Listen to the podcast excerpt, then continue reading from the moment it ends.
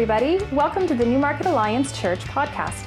For more information on the vision, programs, and news of our church, be sure to check us out at www.newmarketalliance.ca. We'd like to encourage you as well that no podcast, no matter how good, can substitute for the experience of joining together in person at a worship celebration. That's where God really meets people, often through the love and ministry of others. At NAC, we meet every Sunday at 10 a.m.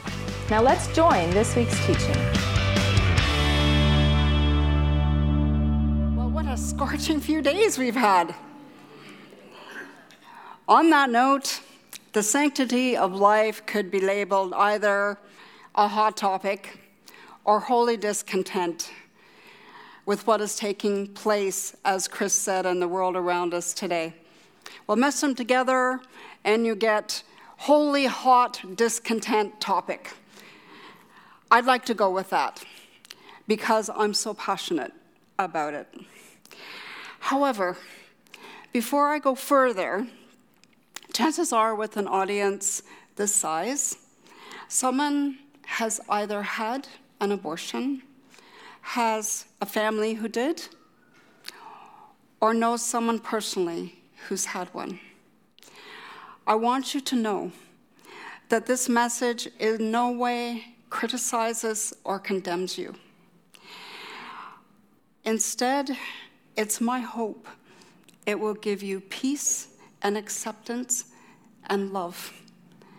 So please bear with me as I share what God has both laid on my heart and brought me through.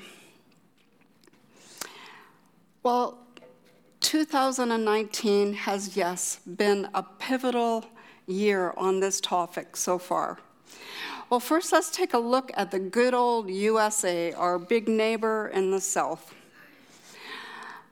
From Alabama, who's legislated abortion to be illegal for any reason, at any stage, with the only exception being danger to the mother's life, plus jail sentences given to those doctors who perform abortions, to 27 other states introducing varied abortion bans. However, the American Liberties Union, Planned Parenthood Action Fund, and others have vowed to fight back, and lawsuits have already been filed in several states. Then there's New York, who allows abortion to be performed at any time up to birth, when necessary to protect a woman's life or health.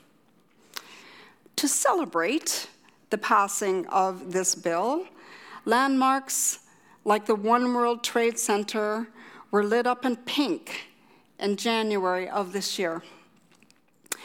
They also removed abortion from the criminal code, calling it instead the Reproductive Health Act.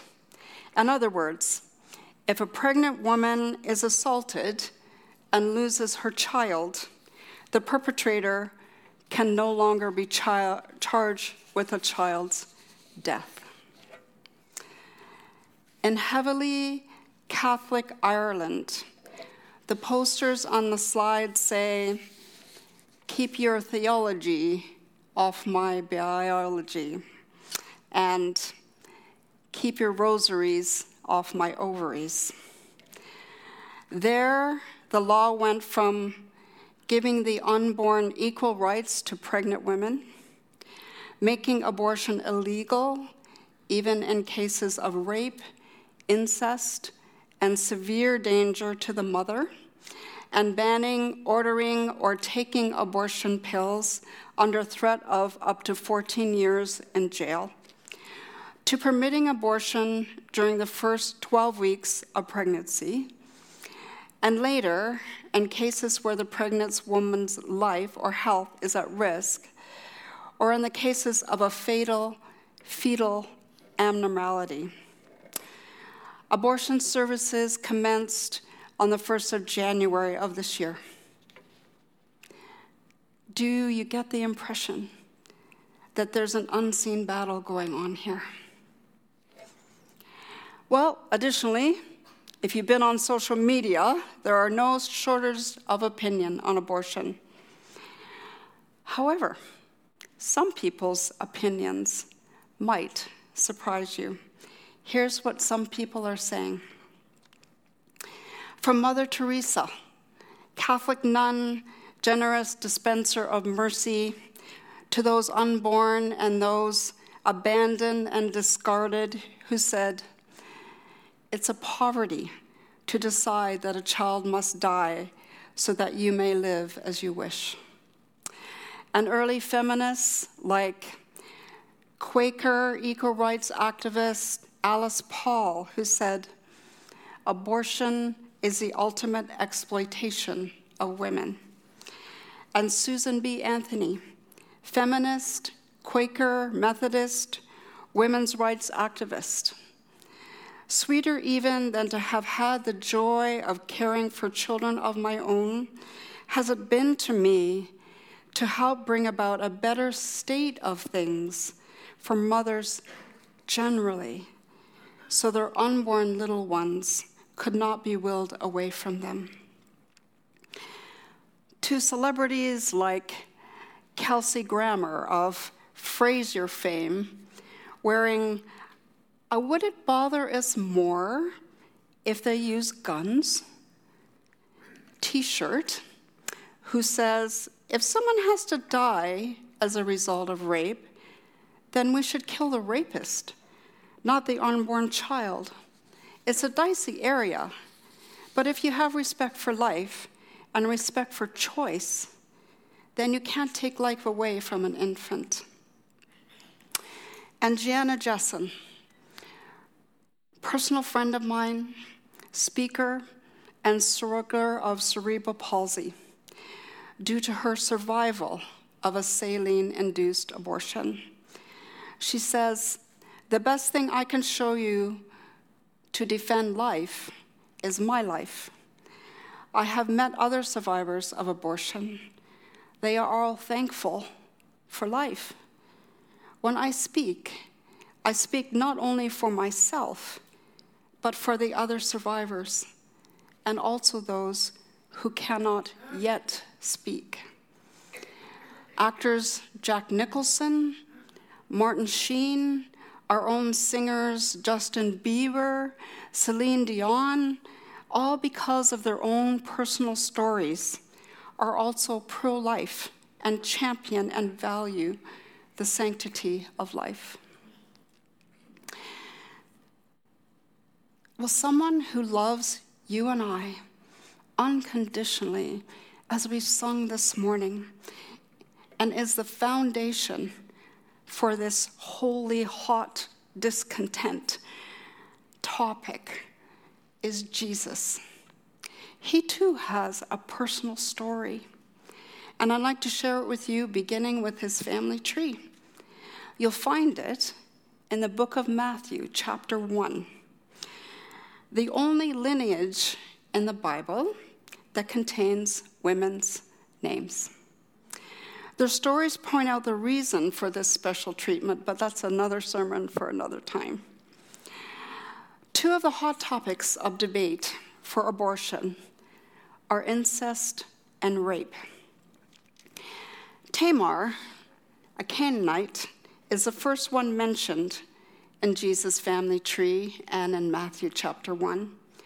In a time when women and children are considered property, fathers find husbands for them to make alliances and better their financial state.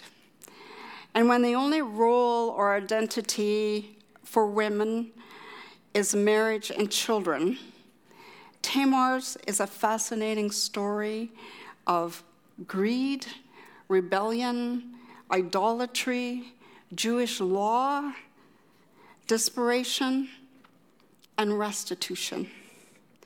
For the sake of time, I'll try to summarize it. In Genesis chapter 38, Tamar is first described when Judah, her father-in-law, gives her to his eldest son, Ur.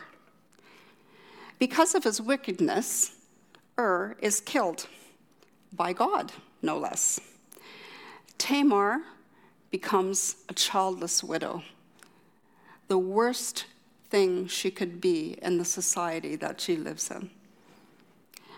By way of a levirate law and union, Judah then marries Tamar off to his second son, Onan, to provide offspring, of course, so that the family line might continue.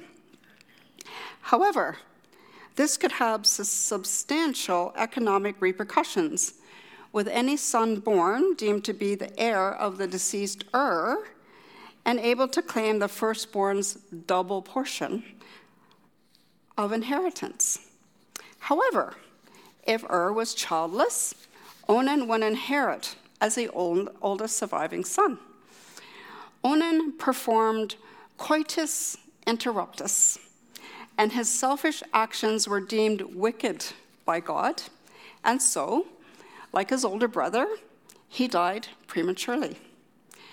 Tamar is now widowed a second time, still without children. At this point, Judah thinks Tamar is cursed and is reluctant to give her to his remaining son, Shelah. Rather, he sends Tamar back to his family to wait. However, even after Shelah has grown up, Judah still does not give Tamar to him in marriage. Well, when she finds out Judah's going on a trip to shear his sheep, Tamar takes action by disguising herself as a temple prostitute. Judah doesn't know who she is and pays for her services with his staff, signet ring, and cord. She becomes pregnant, almost dies when Judah finds out because he orders her burned to death, but is saved when she produces Judah's staff, ring, and cord that he gave her.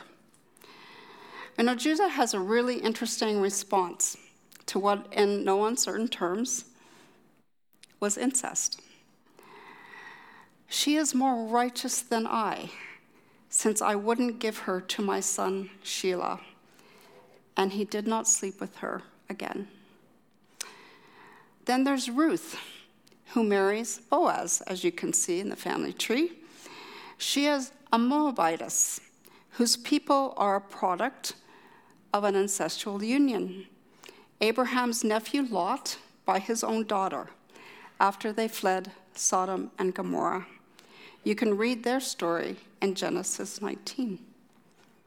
Bathsheba, in 2 Samuel 11 and 12 and 1 Kings 1 and 2, is described as an innocent pet lamb belonging to a poor family. The lamb is stolen by a rich man, slaughtered, and fed to his guests. The prophet Nathan, sent by God to King David, tells this story to David after the following events with Bathsheba have occurred. David, instead of going off to war with his men, is restless and goes up on his palace roof.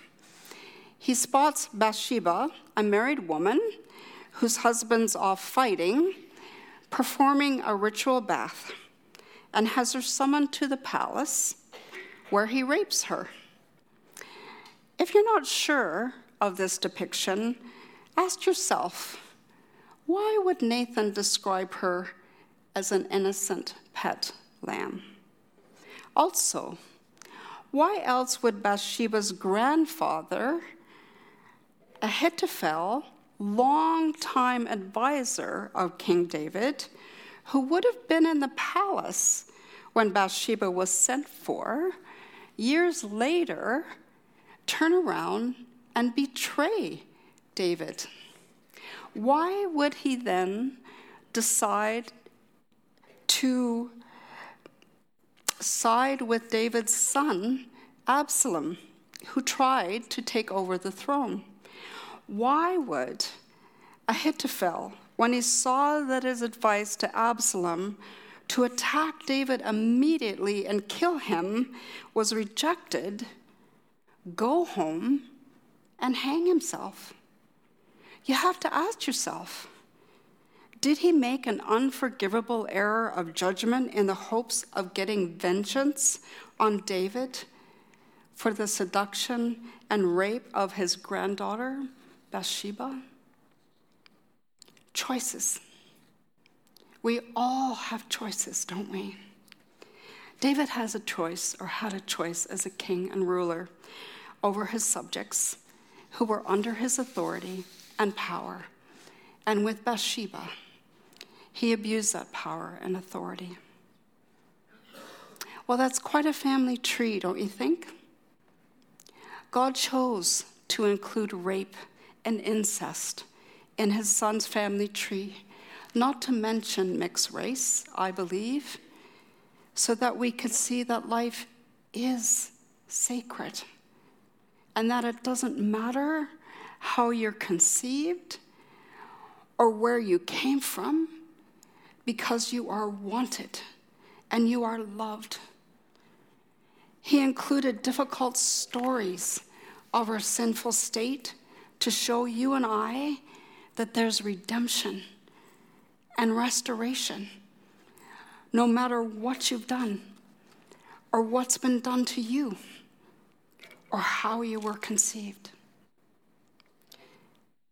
We've seen Psalm 139, written by King David, no less, this morning, and I'd like to read a bit of it again.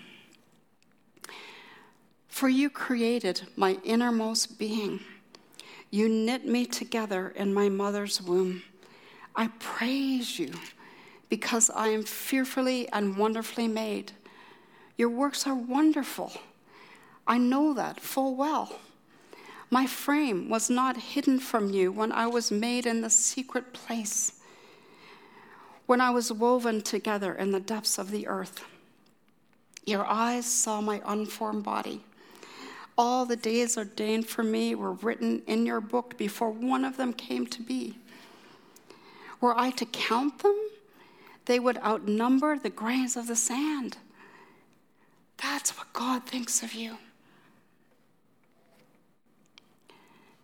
As we've seen, an unwanted or unexpected pregnancy puts a woman and her child in a precarious and vulnerable position. Well, I'd like you to see where Jesus himself set the bar at a time when women were in a very vulnerable position within Judaism and within the culture of the day. First, they had little access to property or inheritance, except through a male relative, like Ruth in Jesus' family tree, for instance. Any money a woman earned belonged to her husband.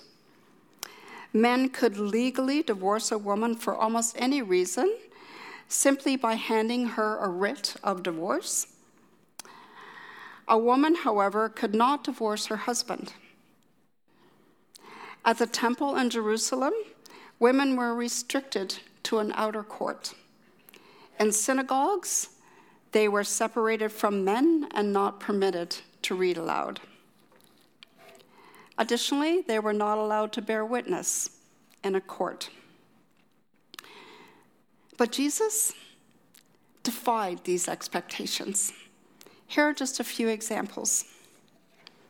First, Jesus regularly addressed women in public. That was unheard of. The disciples, if you remember, were amazed to see Jesus talking with the Samaritan woman at the well of Sychar. He also spoke freely with the woman taken in adultery. Neither do I condemn you, he said. Luke, who gives ample attention to women in his gospel, notes that Jesus spoke publicly with the widow of Nain, whose son had died, who wasn't a Jew, and whom Jesus brought back to life. Plus, the woman with the bleeding disorder and a woman bent over for 18 long years, to name just a few. Jesus' regard for the full intrinsic value of women is seen in how he spoke to the women he addressed. He always spoke to them in a thoughtful and caring manner. For instance, Jesus addressed the woman with the bleeding disorder tenderly as daughter, and referred to the bent woman as daughter of Abraham. However, Jesus didn't gloss over sin in the lives of women he met. Their sin was not condoned, but confronted. Each had a personal freedom and measure of self-determination to deal with the issues of sin, repentance, and forgiveness. As for children, Jesus was never more angry than when his disciples prevented children coming to him to be blessed. He said to them, "Let the children come to me. Don't hinder them, for such belongs to the kingdom of God." What should we draw from these passionate words? First, Jesus loves children. Jesus, after all, had been a child himself. He was a real baby, child, teenager, a man. We see Christ's love for children as he celebrates the delight of a mother on giving birth, Luke 11, verse 7, and parental love that listens to a child's every request, Matthew 7:9. Many of his miracles involve children. The nobleman's little son in John 4, verse 46. The demonized son of a man at the Mount of Transfiguration, Mark 9:14. Jairus' daughter, to whom Christ tenderly said, "Talitha cumi," which means, "Little girl, I say to you, rise." Mark 5:41.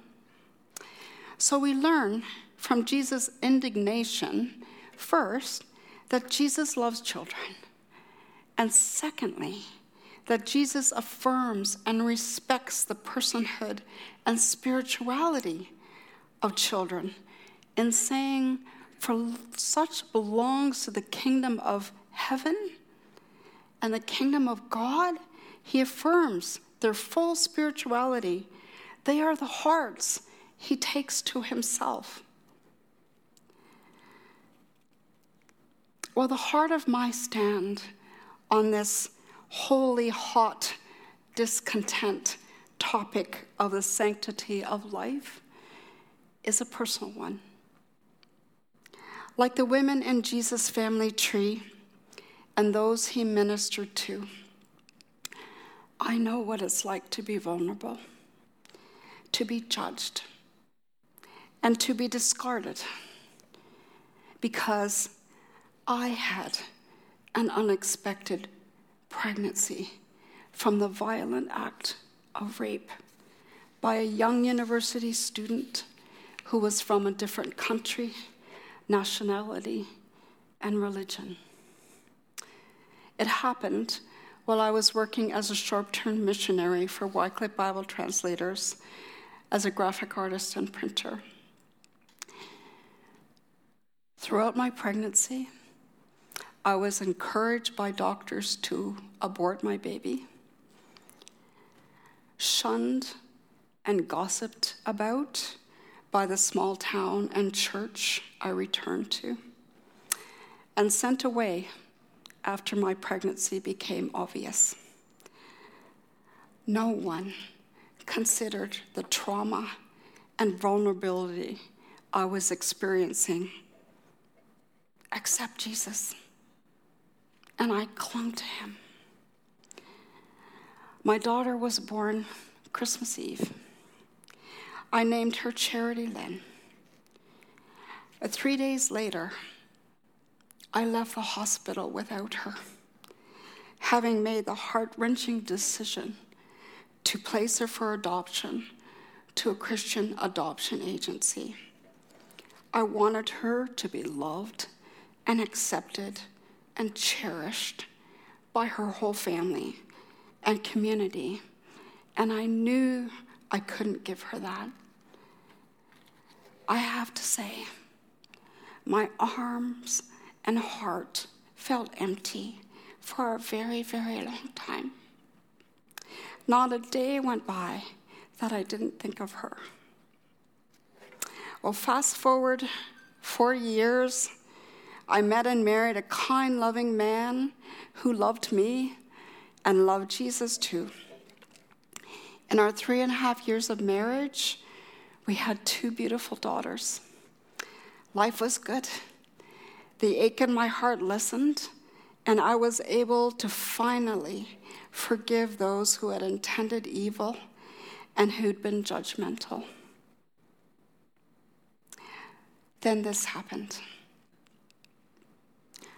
All 4 of us were in a fatal car accident in which my husband did not survive. And both myself and my daughters, now 20 months and just 5 weeks old, were seriously injured. I was paralyzed from the chest down, my spinal cord severed. My older daughter's head was crushed, and my baby's fractured skull caused severe seizures for her. Over time, God healed us, but I just couldn't forget my firstborn. It was like I needed to know all my chicks were safe. So I contacted the adoption agency's director, Mrs. Wardlaw. Soon after, through her, I received a photo and a letter from my daughter's mom. This is what it said. To Charity Lynn's birth mother, Mrs. Wardlaw wrote and told us a little bit about what you have been through and that you were wondering how Charity Lynn was doing. I would just like to say thank you for our daughter. We love her very much. I thought you might like to see a picture of her. She was a flower girl in my niece's wedding and just loved it. The little boy was from the groom's side. We are so proud of her. She's friendly, talkative. In fact, her teacher's biggest complaint is she's too chatty. And doing very well at school. Her teacher has put her on an accelerated reading program.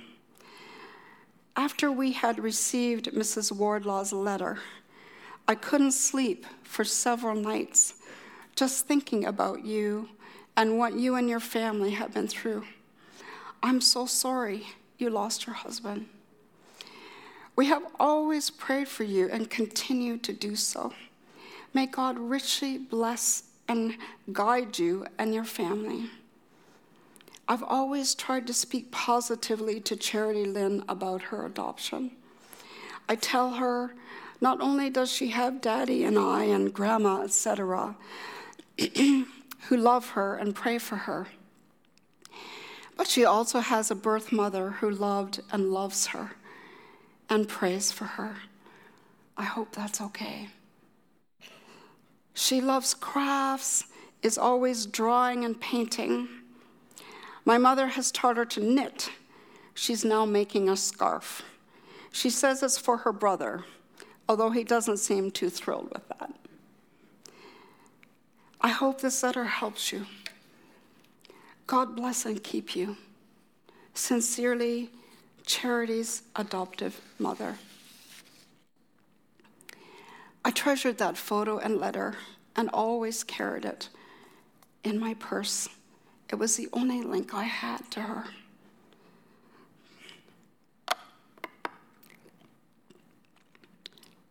Well, because of what I'd gone through, I didn't want any other woman, young or old, to be alone in their most vulnerable time.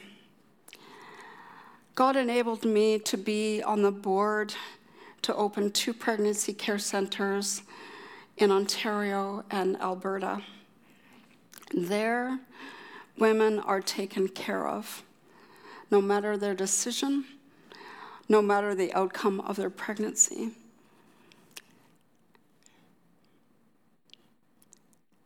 After more than 30 years, God brought my daughter, Lauren, new name, her husband, my granddaughter, and her amazing mom, Anna, whose letter you just heard. Her dad passed away. Now, my dear friend, into our lives. You can see from the pictures what our first reunion was like. On a personal note, our reunion has not been without conflict, as some of my family's members have not been accepting of God's restoring what the locusts have eaten. Has he done that in your life? Life is complicated, don't you think? And we struggle with an unseen enemy. But let's just for 1 minute, from what you've seen in my life, give God a resounding hallelujah. Let's hear it. Hallelujah, God. Hallelujah. How precious to me are your thoughts, O God. How vast is the sum of them. Do you want to know more about the sanctity of life? Go watch the movie Unplanned if you haven't yet. I just heard this morning that due to popular demand, today is not the last day. You have until the 29th of this month.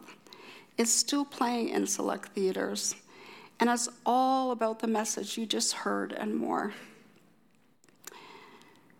Well, the sanctity of life is something we all need to protect. In whatever way God is leading you, as you hear his message to you today. There are lots of ways and means to do so. Pregnancy care centers are a great place to start, and they're always looking for volunteers.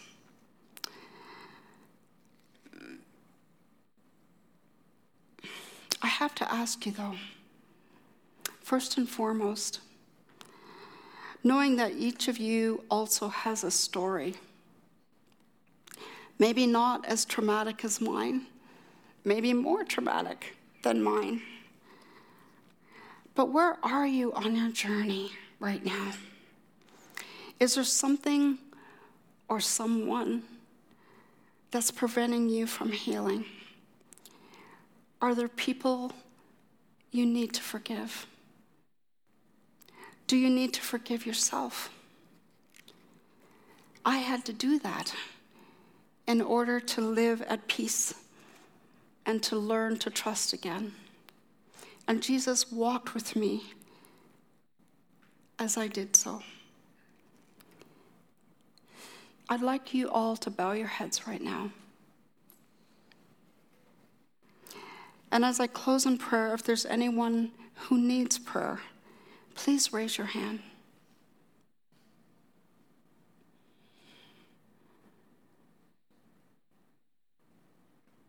I see your hand. Thank you. And yours. And yours.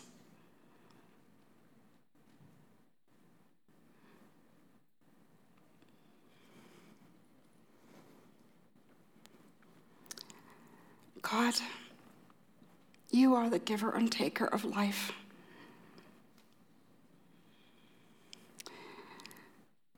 Thank you for loving us and creating us to do and be what you made us to be. And we pray for those individuals this morning who have raised their hands. God, I pray that you will